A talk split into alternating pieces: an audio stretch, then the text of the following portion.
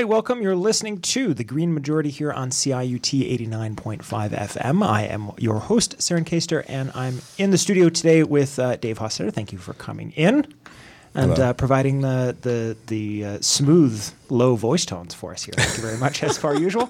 Uh, and replacing uh, Stefan's low voice tones, we have an upgrade. Peggy Sue joined us, friend of the show. Yes, hello, nice to be Uh, here. Peggy Sue from the Peggy Sue Collection, uh, ethical fashion designer and uh, friend of the show and local um, community member. Uh, uh, we've uh, talked to Peggy Sue a number of times on a wide variety of environmental issues, and she's here for two jobs today. We're going to be talking to her a little bit about what's going on with sustainable fashion right now, and also just uh, I've encouraged you to chime in with uh, sarcastic or legitimate comments uh, wherever she feels uh, it's useful. So you're no invited problem. to do I'll. I'll give you that for sure. Awesome. so I know we have um, we did a fundraising social. First and for, uh, first and foremost, thank you to everyone who called in or or used the website last uh, week to support our fundraising drive. You had a great job. There is still opportunity if you have not, and still some prizes available, I believe. Um, to those who still wish to donate, you can go to ciut.fm and do that. Of course, say Green Majority is your favorite show, but uh, uh, many people did, and so thank you very much. Uh, there's always room for more, but uh, thank you for everyone who already donated. Very appreciated. Um, on that as well, we also took last week off to not really talk, although it was sort of the unofficial fundraising theme uh, was the election of uh, Doug Ford as Premier of Ontario, uh, which I'm still not used to saying. Um, uh, but it is a reality, and we, uh, while it was very much the unofficial theme of the show, we did we decidedly and intentionally did not dig into Doug Ford news. It just didn't seem like we had the breathing room to do that, and of course, we would like the fundraising shows to be a little bit more fun. So we're still not going to do a deep dive today. I mean, really, there's not a lot to talk about at this point because the whole point about why so many people were concerned uh, was because they're all he had a bunch of hot air as a platform. So there's really not a lot to criticize at this point aside from not seeming like an honest player. Uh, there's not a lot to talk about, but we do have a few things we can talk about. And uh, the one thing I'm gonna I'm excited to dig into is there was a interesting review we'll get to in a moment in the Star about uh, some exit polling, if you will. That's in scare quotes, but some surveys uh, about why. Uh, why people voted for Ford. The people who did, why did they? And I think it's worth digging into. So I'm excited to talk about that. However, we do have a number of other news items coming up, and Dave is largely going to be our, our ballast here today, keeping us afloat. Uh, so, Dave, if I can pass it to you to uh, to uh, just overview the some of the other stuff we're going to talk about, and then introduce the the Doug Ford story. Yes, you may. So uh, we're going to do three stories. We're going to start with a local municipal story. then we're going to move to the provincial uh, uh, brief talk about the exit polls uh, for Doug Ford, and then move to a more national uh, story about uh, a pipeline spill in BC. So. Mayor uh, Toronto Mayor John Tory is being called on to take concrete action on the scourge of vehicular, cyclist, and pedestrian deaths in the city. Former chief planner for Toronto, Jennifer Keesmaat, is calling for a state of emergency, quoting an unnamed source in a tweet reading, quote, Dependence on the car threatens our ability to grow and become a stronger and more innovative and inclusive global city. Two years ago, Mayor Tory uh, announced the implementation of an initiative called Vision Zero, which was meant to eliminate traffic deaths by 2021. But recent data proves that more, not fewer people have been dying on the roads since the announcement. Jessica Spieker, a member of the group Friends and Families for Safe Streets, who suffered serious injuries when hit by a car on her bicycle three years ago, said, quote, It's pretty clear we have leadership that doesn't mind sacrificing pedestrian lives to make sure our streets are convenient for people who drive cars. Cities expert at, this, at the University of Toronto, Richard Florida, calls the municipal and provincial efforts to curb traffic deaths, quote, shockingly neglectful. The mayor's office is calling for new bike lanes and doubling speeding fines in school zones, along with photo radar in those zones. Critics are calling for an immediate speed limit drop to 30 kilometers per hour across the city, harsher penalties for drivers who kill, expanding bike lanes and making them more protected, redesigning roads to slow traffic, and creating more and better pedestrian crossings. The mayor has not typically been supportive of biking infrastructure, but ensures us that he is losing sleep over the deaths. Toronto has yet to implement a comprehensive bike network like those in Vancouver, New York, and Montreal, and it has been pointed out that many city streets in Toronto still feel like highways. And uh, that is the uh, the notes I had for that story. Sarah, did you have a comment on it? Yeah, so I think I think there's a number of uh, things to dig into, uh, and I would like to do that. Um, but I'm I find it very difficult to start anywhere other than a very excellent point I feel like was made at the end of that article, which was uh, just to compare um, a, similar dynamic in people's reaction. Like when we're talking about this, and and, and uh, my feeling on it is that often um, people will use arguments as proxies because not because they actually really believe in the thing. And I, you know and I'm not even saying other people like stupid people. I think this is something humans do and I'm sure that the listeners could find an example of me doing the similar thing. So I'm not this isn't a me wagging my finger from my pedestal thing. Uh, but a thing that humans do is they'll often they'll sense that they there's something that they, they hold very dear and they don't want to make a concession on it. And and they feel like something else someone said is sort of a slippery slope concession towards that. Uh, and so they'll defend a point that they don't really believe because they feel like if they don't it's the, the next thing that happens is that they concede something they really do believe and and they see a causal link between those two things. Okay what am i talking about? Okay so the the comparison was made to to gun deaths and the way that gun deaths are not taken seriously in the united states. And i think that's a brutally accurate point um, so often when you'll hear people complaining about that, and, and actually some of the, the tweets that Jennifer Keesmaat was responding to, she, you know, I'm not a I'm not a, a a, a, fan person, if you will. Uh, you know, the, people have ups and downs to everything, but largely, I'm a huge fan of hers. Um, not necessarily because I believe everything she says, although I think she's right about a lot of stuff. Um, but she is just she can teach masterclass in just how to politely bat away while addressing and not ignoring, but also not getting sucked into like Twitter arguments. Like if you read some of her responses, they're so measured, mm. uh, and I love that. But more importantly, people will say, well, you know, maybe maybe pedestrian, maybe we should be concerned about pedestrians and how they maybe this should be you know teaching pedestrians not to walk in the street, which is ludicrous. Uh, first of all, because that's not how most of these accidents happen. Um, but second of all, like it, if you press to that person, I really don't think that person actually thinks that anyone who walks into the street um, is their life is forfeit and that that's a just system that they would actually defend if pressed. Mm-hmm. But they'll say that because they assume that if you if you concede that point, be like, oh yeah, you know what, that's ra- really not an excuse for killing people.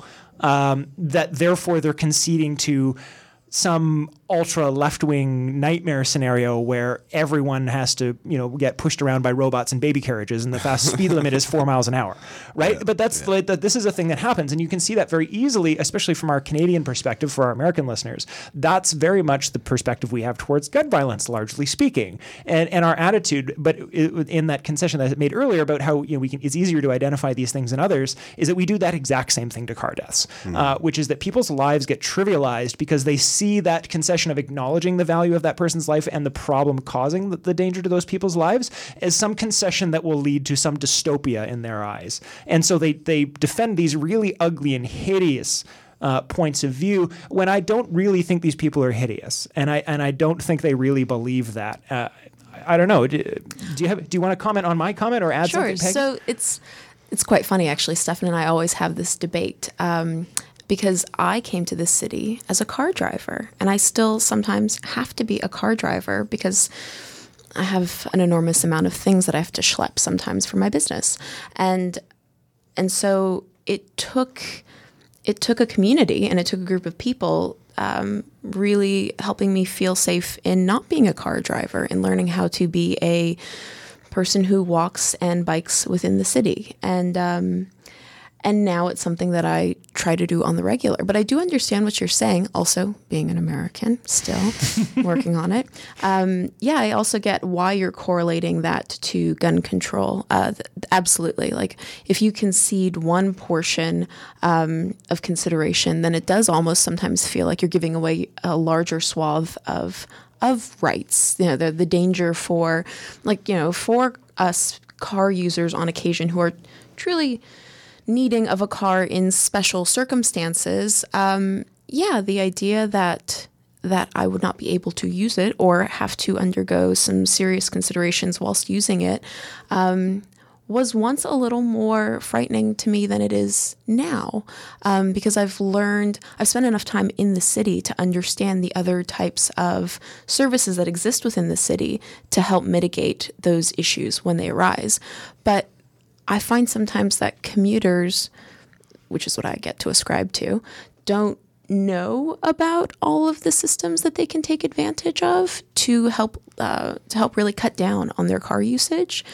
Because unfortunately, the public trans system outside of the downtown corridor is pretty challenging still. So if ever I'm coming to the city and then have to shoot up uh, anywhere other than my home, yeah, it requires a car. And so that's yeah, I think you're totally right. It is an illogical fear, but absolutely one that still exists. So I'm going to be I'm going to be more than fair here, more than fair, uh, and provide an example where I think not only does the environment movement uh, practice this, but I personally have been guilty of doing it. I thought of one while you were talking.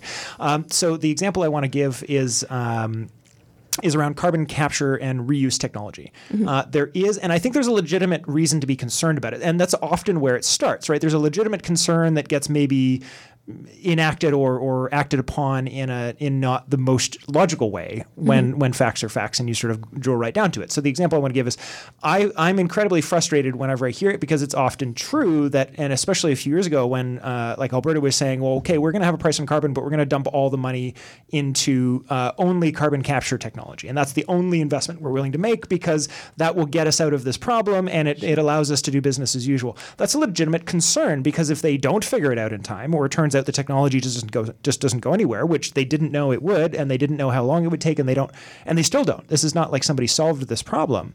Uh, it's legitimate to say, hey, that's not a replacement for dealing with climate change, but after because this was so often used as a hey relax don't do anything about climate change we'll just solve it later, later with this other technology um, i routinely just dismissed as an as annoyed anyone that had any news like anytime i saw a news article about oh they figured out I'm like oh this again because for me it, it has bec- it became and has largely become frankly a proxy for not doing anything about climate change because don't worry we'll figure it out later mm-hmm. um, which is rational um, but it's not necessarily fair and not necessarily accurate. Uh, if someone actually did solve that problem tomorrow, that would be great turns out, you know, we have a huge mining problem. The, not, not never mind the social justice issue and the corporate corruption issue uh, and all these other equity issues around the mining itself. If we find a way to turn carbon out of the atmosphere, solve climate change, and this can replace all mining because it turns out we figured out a way to make computers out of pure captured carbon, that would be awesome. That's like that's like you know one of the 500 things necessary to make the world a better place. Um, so I shouldn't be like knee jerkly against it. But so often like conceding like okay that would be a good thing seems like I'm saying therefore therefore I'm giving you I'm now giving you my endorsement to do nothing else. Right. Right. So I think that's a legitimate example. Um, and so, you know, I just wanted to be fair here. It's not like I'm sitting on my high horse here wagging my finger, but we just need to be aware of our blind spots. And I think it's a huge blind spot. Oh, yeah. And I mean, there as a driver and as one who's converting into more city commuting techniques within that don't require a car i still know the pain points. I still know the hours like these this is not when you want to drive a car. This is not where you want to drive a car. And and what's even more terrifying is when there are these massive trucks trying to navigate and make their deliveries or pick up supplies or work within construction sites that are in really pedestrian heavy areas. I mean those drivers I know quite a few people within the construction um, trades, and so a lot of those individuals are not comfortable in those situations either. Uh, it's really not a win-win situation. Like no one wants to kill someone. Um, that's that's just the worst feeling. Um, I wish there were systems that allowed for safer transportation and construction and commuting, um, because I think everyone would feel more protected, drivers and and individual people uh, as well. So yeah, I think it does require some radical change. Um, I think it does require perhaps not saying like we'll fix this later, um, but how does yeah how does that come about? Yeah, and I think well, part of it, and I think maybe I'm going to go back to Dave here to, to to talk about some of the details in the story in a second. But I think this makes an excellent segue to the Doug Ford story because often the, like the dynamic there, right? Because there's there, it's not it's not like one group of people. It, we can't mono, mono, monolithize you know people who are uh, on the side of like, well, hey, you know, it's pedestrians' fault uh, or, or just say the sort of defending or the type of people who might have been um, tempted by uh, Doug Ford's line uh, about the war on the car and all that stuff. There's there's actually there's two distinct there's there's many many subgroups, but there's two big subgroups there, right? There's the people who just like legitimately have a transportation issue, who just if you take away my car, I can't do things. Um, and that that's a city planning issue. That's a long term issue. That's an alternatives issue. That's a funding transit issue. That's that's legitimate and complex. And then there's the just I just like my car and it's a symbol for my masculinity in most cases, or perhaps in some cases femininity, but it's less common. Um, and this sort of like I identify with my car, and this is that reminds me very much of the like the quote unquote gun nuts, right? As opposed to people who want to responsibly own and think that they should have that right, versus people that like they define themselves for their passion for firearms. And there are similar, in my opinion, similar attitudes around cars. And what happens is, and this is how we segue to the Doug Ford story, is that there's those two groups of people, but when the perception is, reality notwithstanding, the perception is that you know, if so, if you're in that middle, say you're in that group where, hey, if there was a better option, I'd take it, but I don't see another option, and if you just take away my car option and don't give me anything, um, I'm screwed here. So I'm like, I'm not one of the foaming at the mouth people, but you're not leaving me a lot of options here. Um, and the the other side is seen as not acknowledging that legitimate concern. Tr- again, true or not, but the the perception is they're not exa- uh, acknowledging that legitimate point. Like with the carbon tax in Ontario, was doing a great job, but it was marketed badly. And and and with the energy prices, they're g- good policies in the sense that they were achieving some very important things. Bad policies in the sense that they imploded because they weren't marketed uh, properly or anything else. Right. So what you do is you when you do that, you leave out this opportunity. And so those people in that legitimate, I have a technical issue here that I need solved. The only people that appear to be on their side are the foaming at the mouth people. That's how you get a bunch of reasonable people who probably, in many ways, know better, voting for somebody like Doug Ford because they don't see another option. Uh, to ally with either someone who's going to take all my things I need away and I can't live my life and I want to agree with them but they're gonna they're gonna make my life terrible versus somebody I don't really like but at least they're not trying to take things I need to live my life away. I wholly disagree with you. Like Please do. Entirely. I, I see where you're coming from, as in, yes, of course, people are going to align themselves, you know, with with those, you know, who aren't going to take away your rights. But if me not having a car means other people are going to be safe, screw my inconvenience. I will figure it out. Like that's that's who we are. We are survivors. We will make things work. If if my losing my car means the end of my independence, then I really should be questioning what my independence requires. I mean, but I think, but, but that does. I mean, we, we have to take into account a lot of people like we, we don't don't have those options, right? If you if you live in Brampton and your job is wherever and you don't have enough money to move and you don't have good enough, like there's there's a large group of people who don't who can't simply make a decision, right? And we have to acknowledge that that's true. Uh, you can't just say, well, if you don't like it, move. That's not. No, no, you know, that is not, not an option. Uh, but what is interesting is that there is a lot more car sharing going on, and there should be. Uh, there should be more carpooling. There should, abs- like, the answer shouldn't be let's keep doing the same problem. The answer let's should be let's think of a solution as opposed to continuing to let some extremist who's going to run amok run amok. Well, it's not just about the uh, usage, how many people are using cars and how they feel about using their cars. It's about rede- redesigning the actual city in order to make sure that people can use it in a way where they don't have to use the car. Mm-hmm. Um, I think the one of the uh, best solution, one of the most interesting solutions uh, in the article uh, suggested was the redesigning of Toronto streets to make them to simply force cars to drive faster. I mean, you look at so many European cities that weren't designed on the car. Uh, the cars don't move fast because they can't. The city's just designed that way, and everyone knows. Um, if you try to walk or cycle in Toronto, it's an extremely boring city to try to navigate on foot or on a bicycle. So, uh, like I think we need to look at the actual solutions of of, of city design rather than like people's psychology around cars. Yeah, and, and just, just to be clear, because we have to uh, move, go to the music break. Uh, anyway, on that, that I was you know talking entirely just about sort of like marketing ideas, not about reality, and not about the the choices, but just when you know I'm trying to throw people a, a, bone in the sense that I could see how a otherwise reasonable person I would probably like would make a decision I very very disagree with, based on uh, misunderstanding reality, and that's not their fault. Uh, but that also doesn't mean, and you were not suggesting this at all. But I'm just I was sort of cautioning the listener to also not take that position that they're like the enemy and that they're my political enemy and they're just you know screw them as you were saying. Like we we need to understand that people come to wrong ideas for possibly legitimate reasons, and the solution to that is is to come up with a way to sh- show them that and educate them rather than making them the enemy. That was more that was sure. more where I was and like vice that. versa. Yeah. Yes, yeah. empathy, communication. Yeah. Yeah, yeah. yeah. Um, so, uh, as Dave was politely reminding me with his cell phone, we are up against our first music break. So, we're going to go to Megan in the studio, who's going to tell us what that first break is.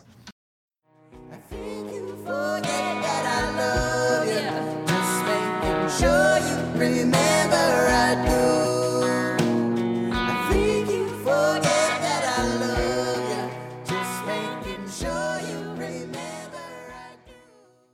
Right, right, we're back. You're listening to the Green Majority here on CIUT 89.5 FM, and I do believe we have our uh, uh, possibly needing to be renamed East Coast correspondent on the phone there, Lauren.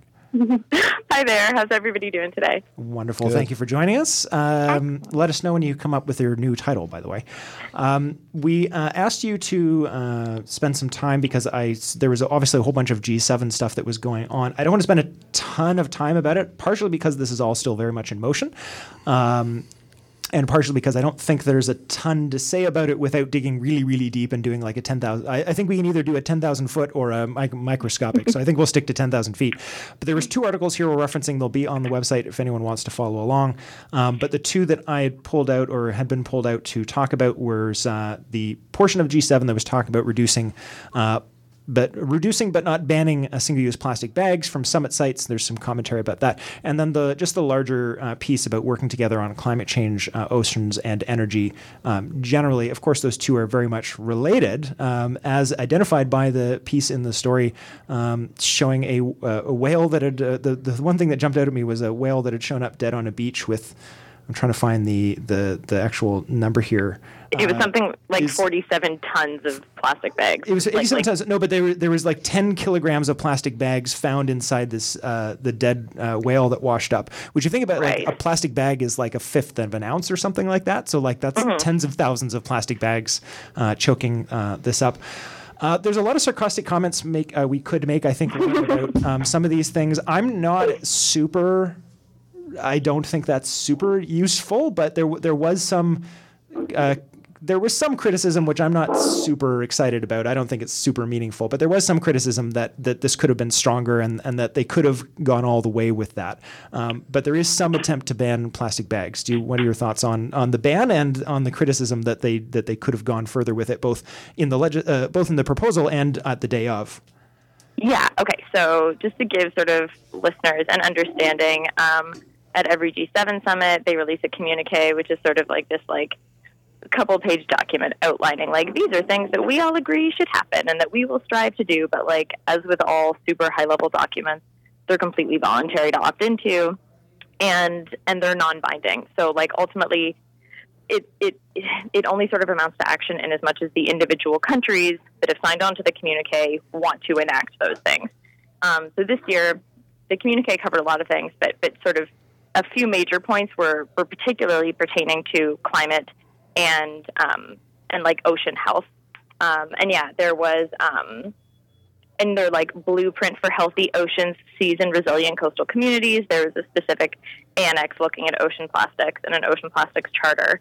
Um, and and yeah, like it it has like some really lovely sort of talking points in it, looking at like sustainable product design and looking at recycled content and encouraging manufacturers to do different things and individual countries being encouraged to take action that way. And like yeah cool like banning plastics or whatever is kind of loosely tossed around. But ultimately like i said when you get into something this high level it it unfortunately doesn't really amount to much of anything beyond really nice words and cute intentions because it's not binding um, and uh, honestly one of the best sort of recent examples of that i can come up with are it wasn't g7 but the g20 just a couple of years ago said that they were going to um, stop all fossil fuel subsidization within the next few years.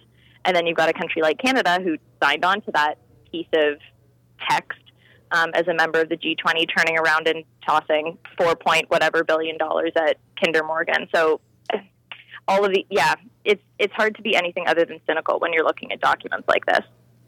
Well, and it's and it's again, it's something that's normal that would you know come up with, and, and lots of these statements are made. I, I, don't think they're entirely meaningless because then at least someone is on the record taking a position on that, uh, up, to which they can be compared. I think that's the yeah that's the yeah that's I mean, valid. Them saying it is not the thing, but the thing that they said it means that when they don't do something else, we can say, hey, doesn't this conflict with this thing you just said? I think that's really the extent of the per, like that's its entire usefulness wrapped up there, um, and I think it used to also in a in a pre-Trump world also may have had slightly more value uh, in the mm-hmm. sense that there was there was a sense that oh I said that I really have to at least come up with a good reason why I didn't do it.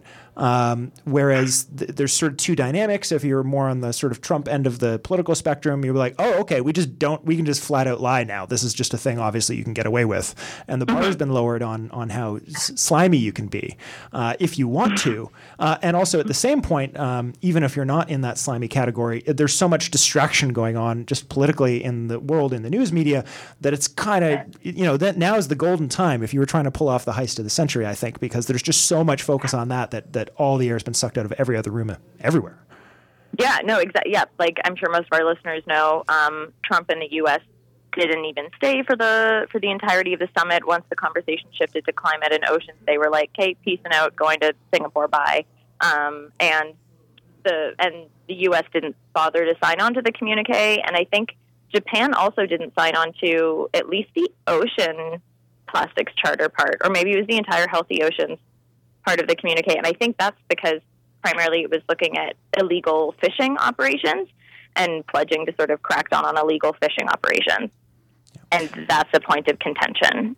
Um, And at the uh, at the end of the, the first article too was that the United Nations on Tuesday released a report on plastic pollution to coincide with World Environment Day. Listed Yeah. 50 countries that are taking national action on plastics and styrofoam, and Canada was not on the list.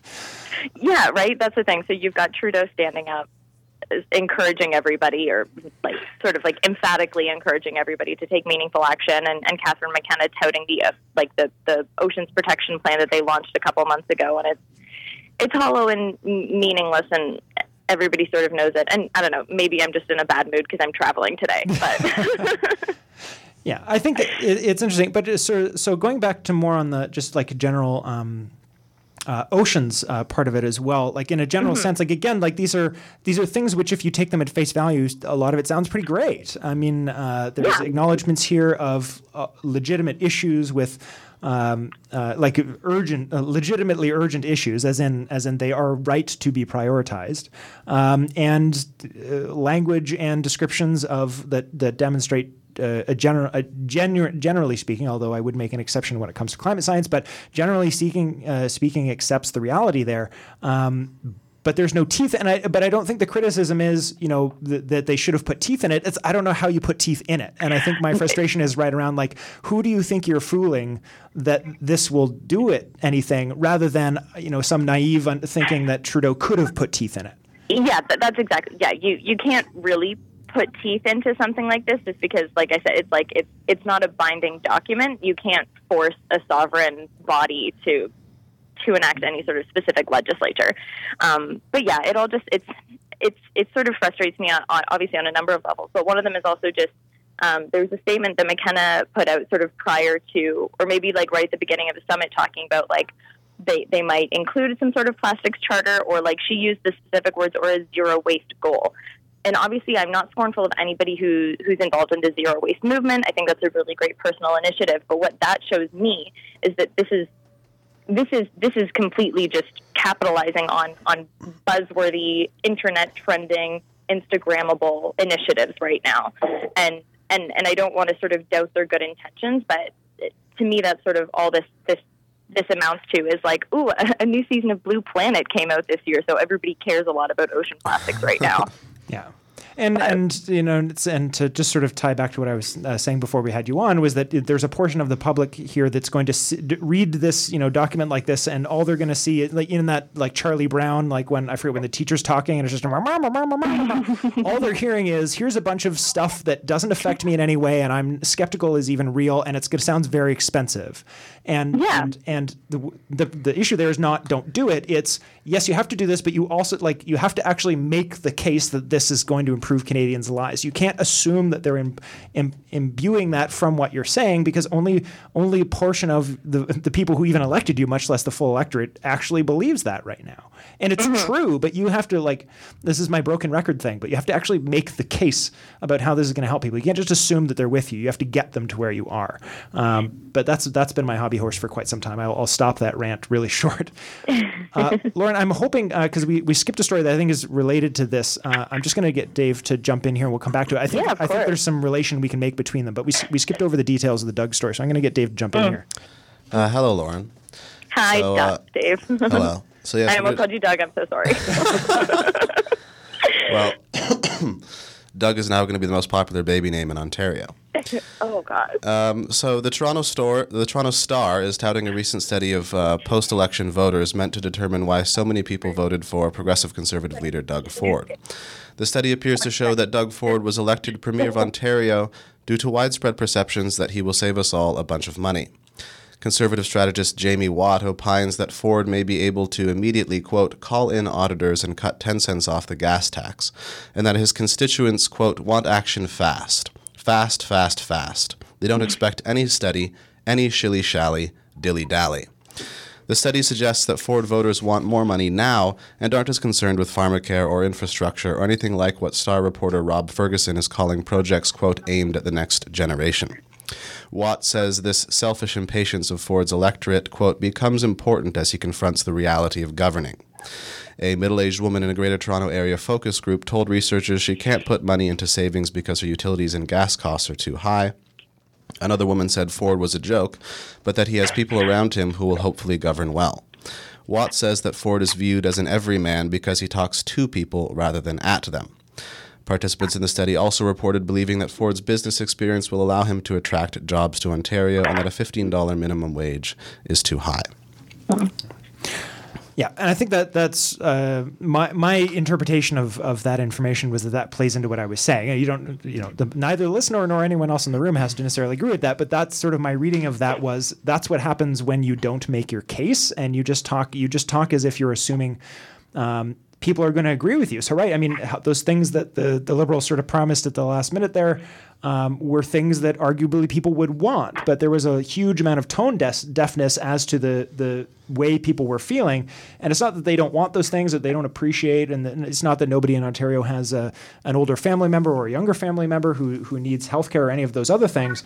But when their reality uh, is is such that hey, I, I, I can't think that far out because I'm having trouble paying for something today. Right or wrong, you're not going to reach them with uh, what if we gave you even more things?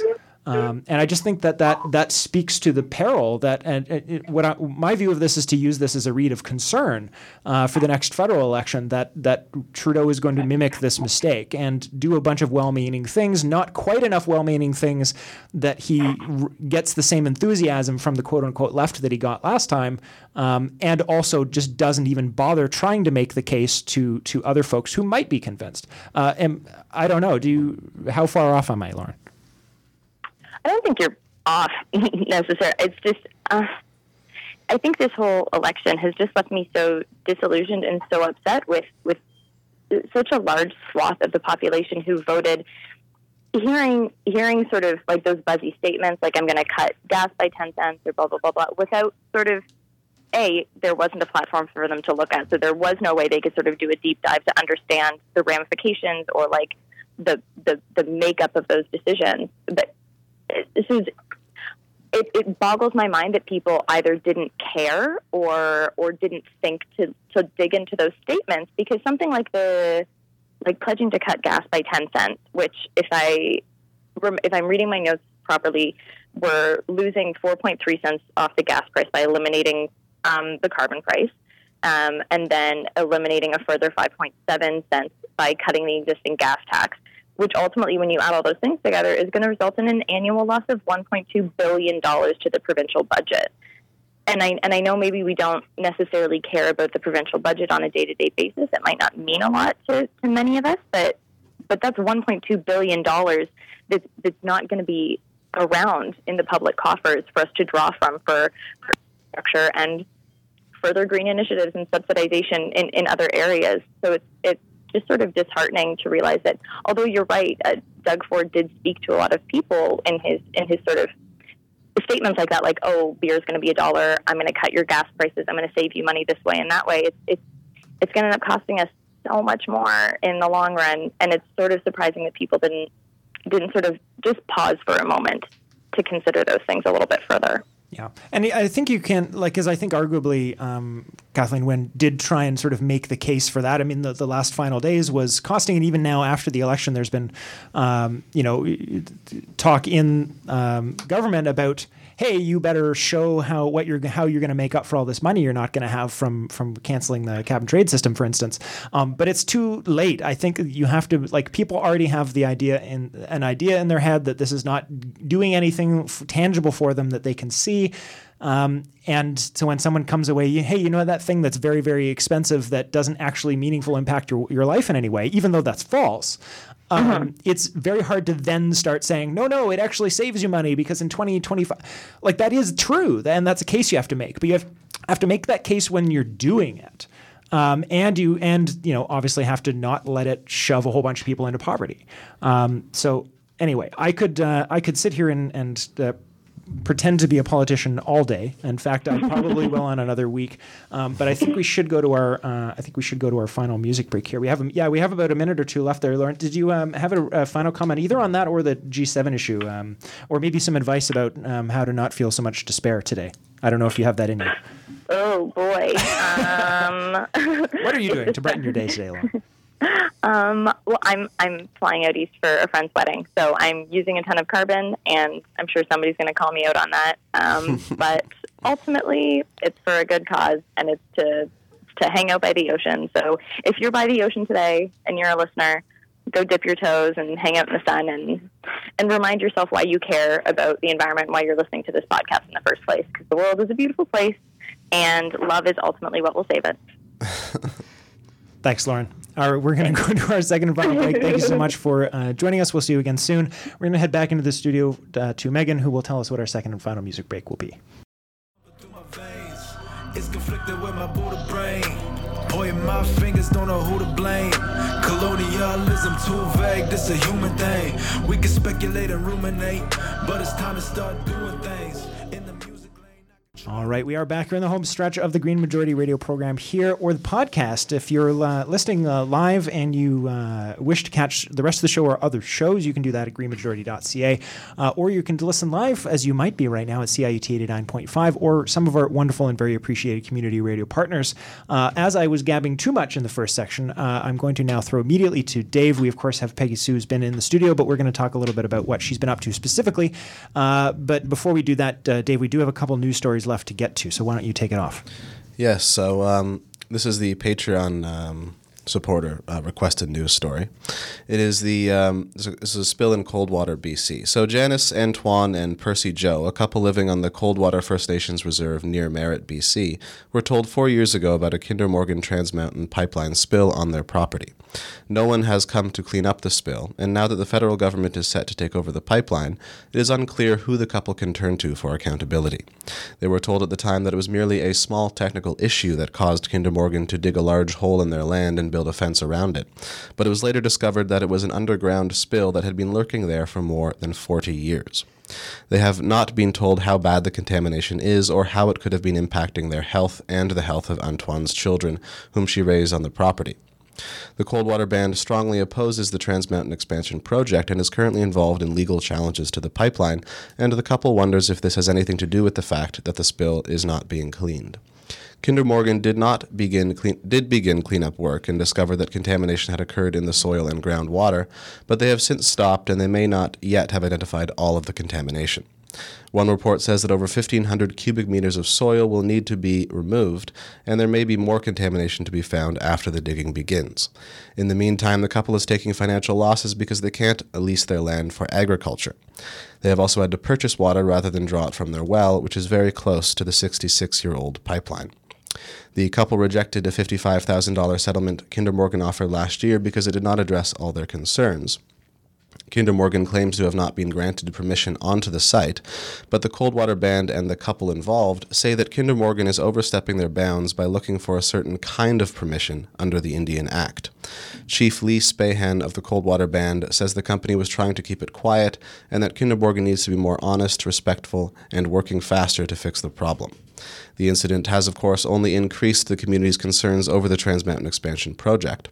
And the band is also still waiting for the enactment of a court ruling last fall, which found that Ottawa did not respect its legal responsibility to act in the best interests of the Coldwater community when negotiating the route of the, route of the pipeline. Janice Antoine told the CBC, quote, There's an imbalance in power of, no- of knowledge. It's frightening because it feels like I am going to be forced to accept that nothing gets done. Not a lot to say about that other than um, this happens a lot.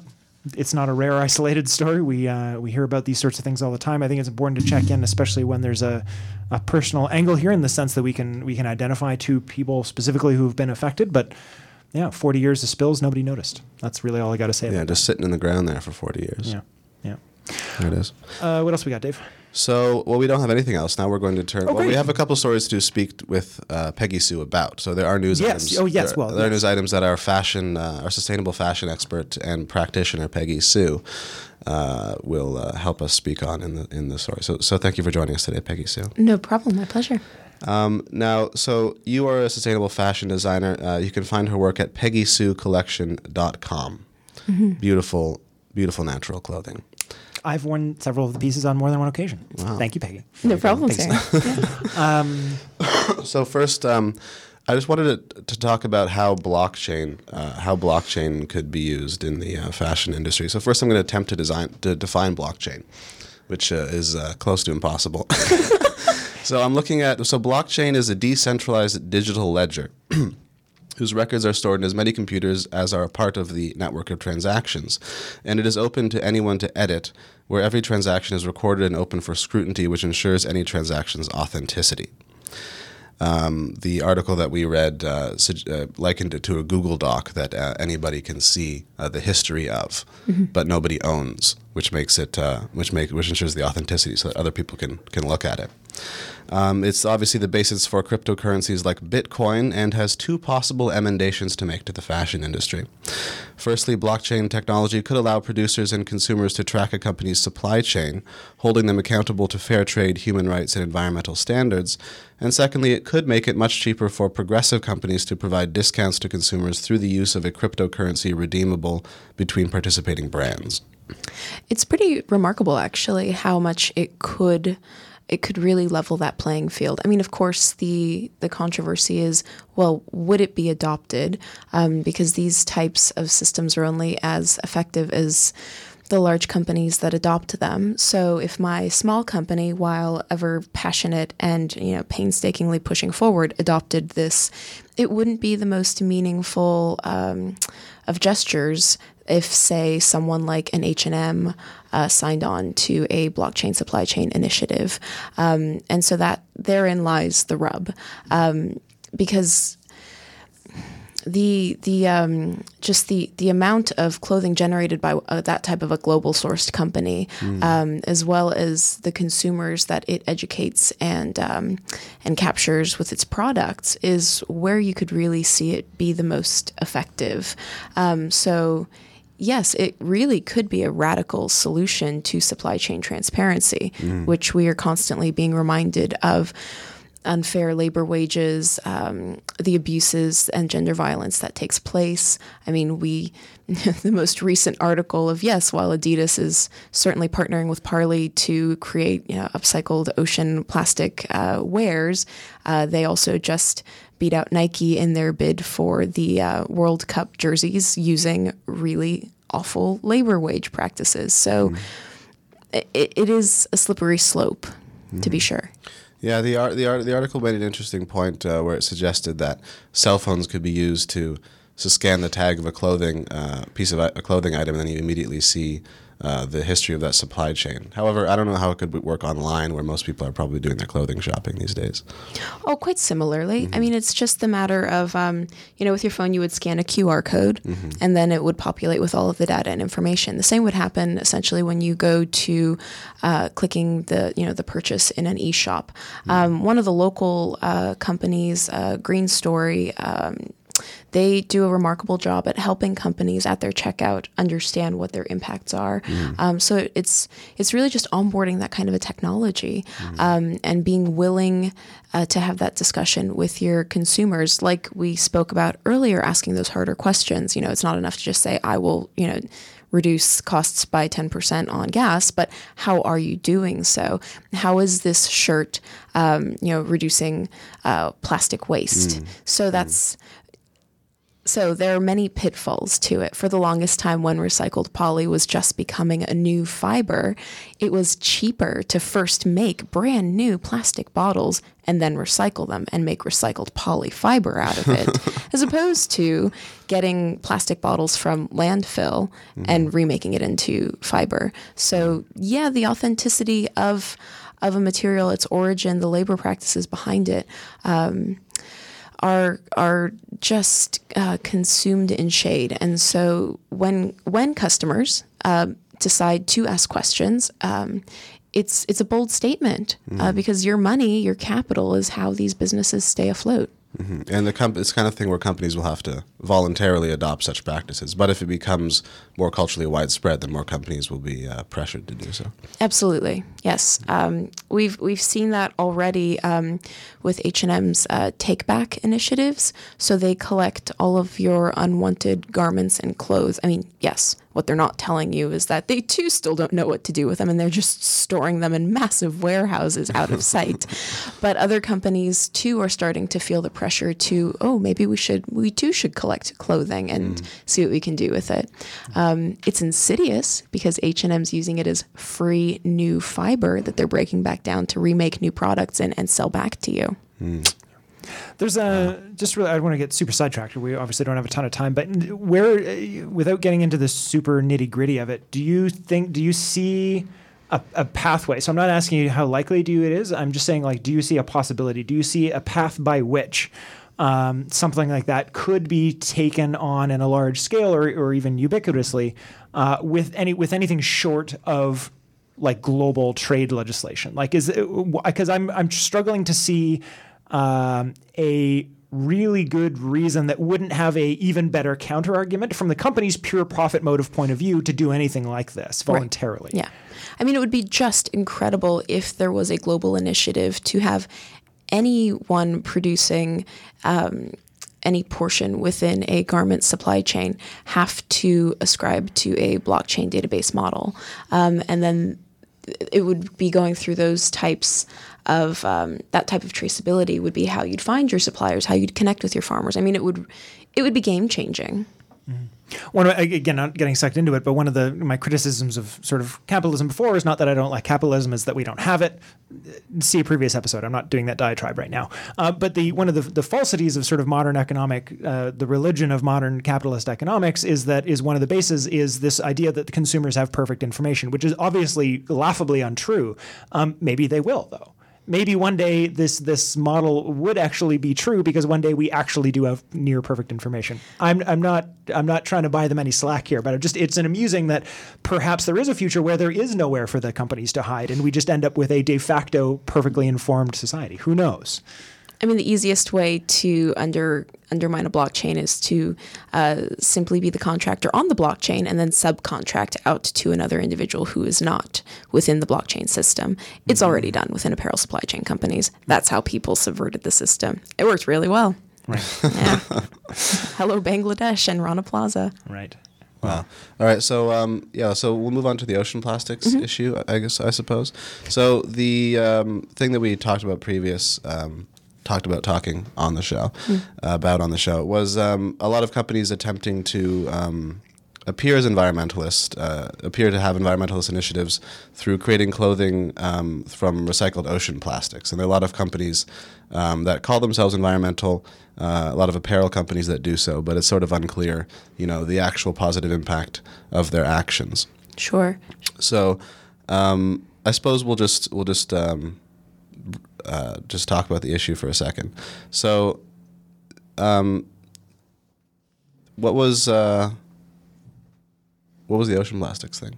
So the ocean plastics thing. Uh, so there are a few ways that companies go about um, helping these dredge the ocean, clean the ocean campaigns that are that are taking place. Um, so either you're a really large company uh, like like an H and M, like a Timberland, um, like an Adidas, where you can partner with companies like Parley who are dredging the ocean and really pulling out plastic waste. Um, and then you can take this waste and and fund amazing R&D to turn this waste into usable yarns and fibers for fabrics um, and and wonderful 3D printed technologies. Um, however, the money often uh, used for that r&d is derived from those fast fashion profits that are taken from questionable labor and fiber sources. So they're able to cross-fund that technolo- technology improvement.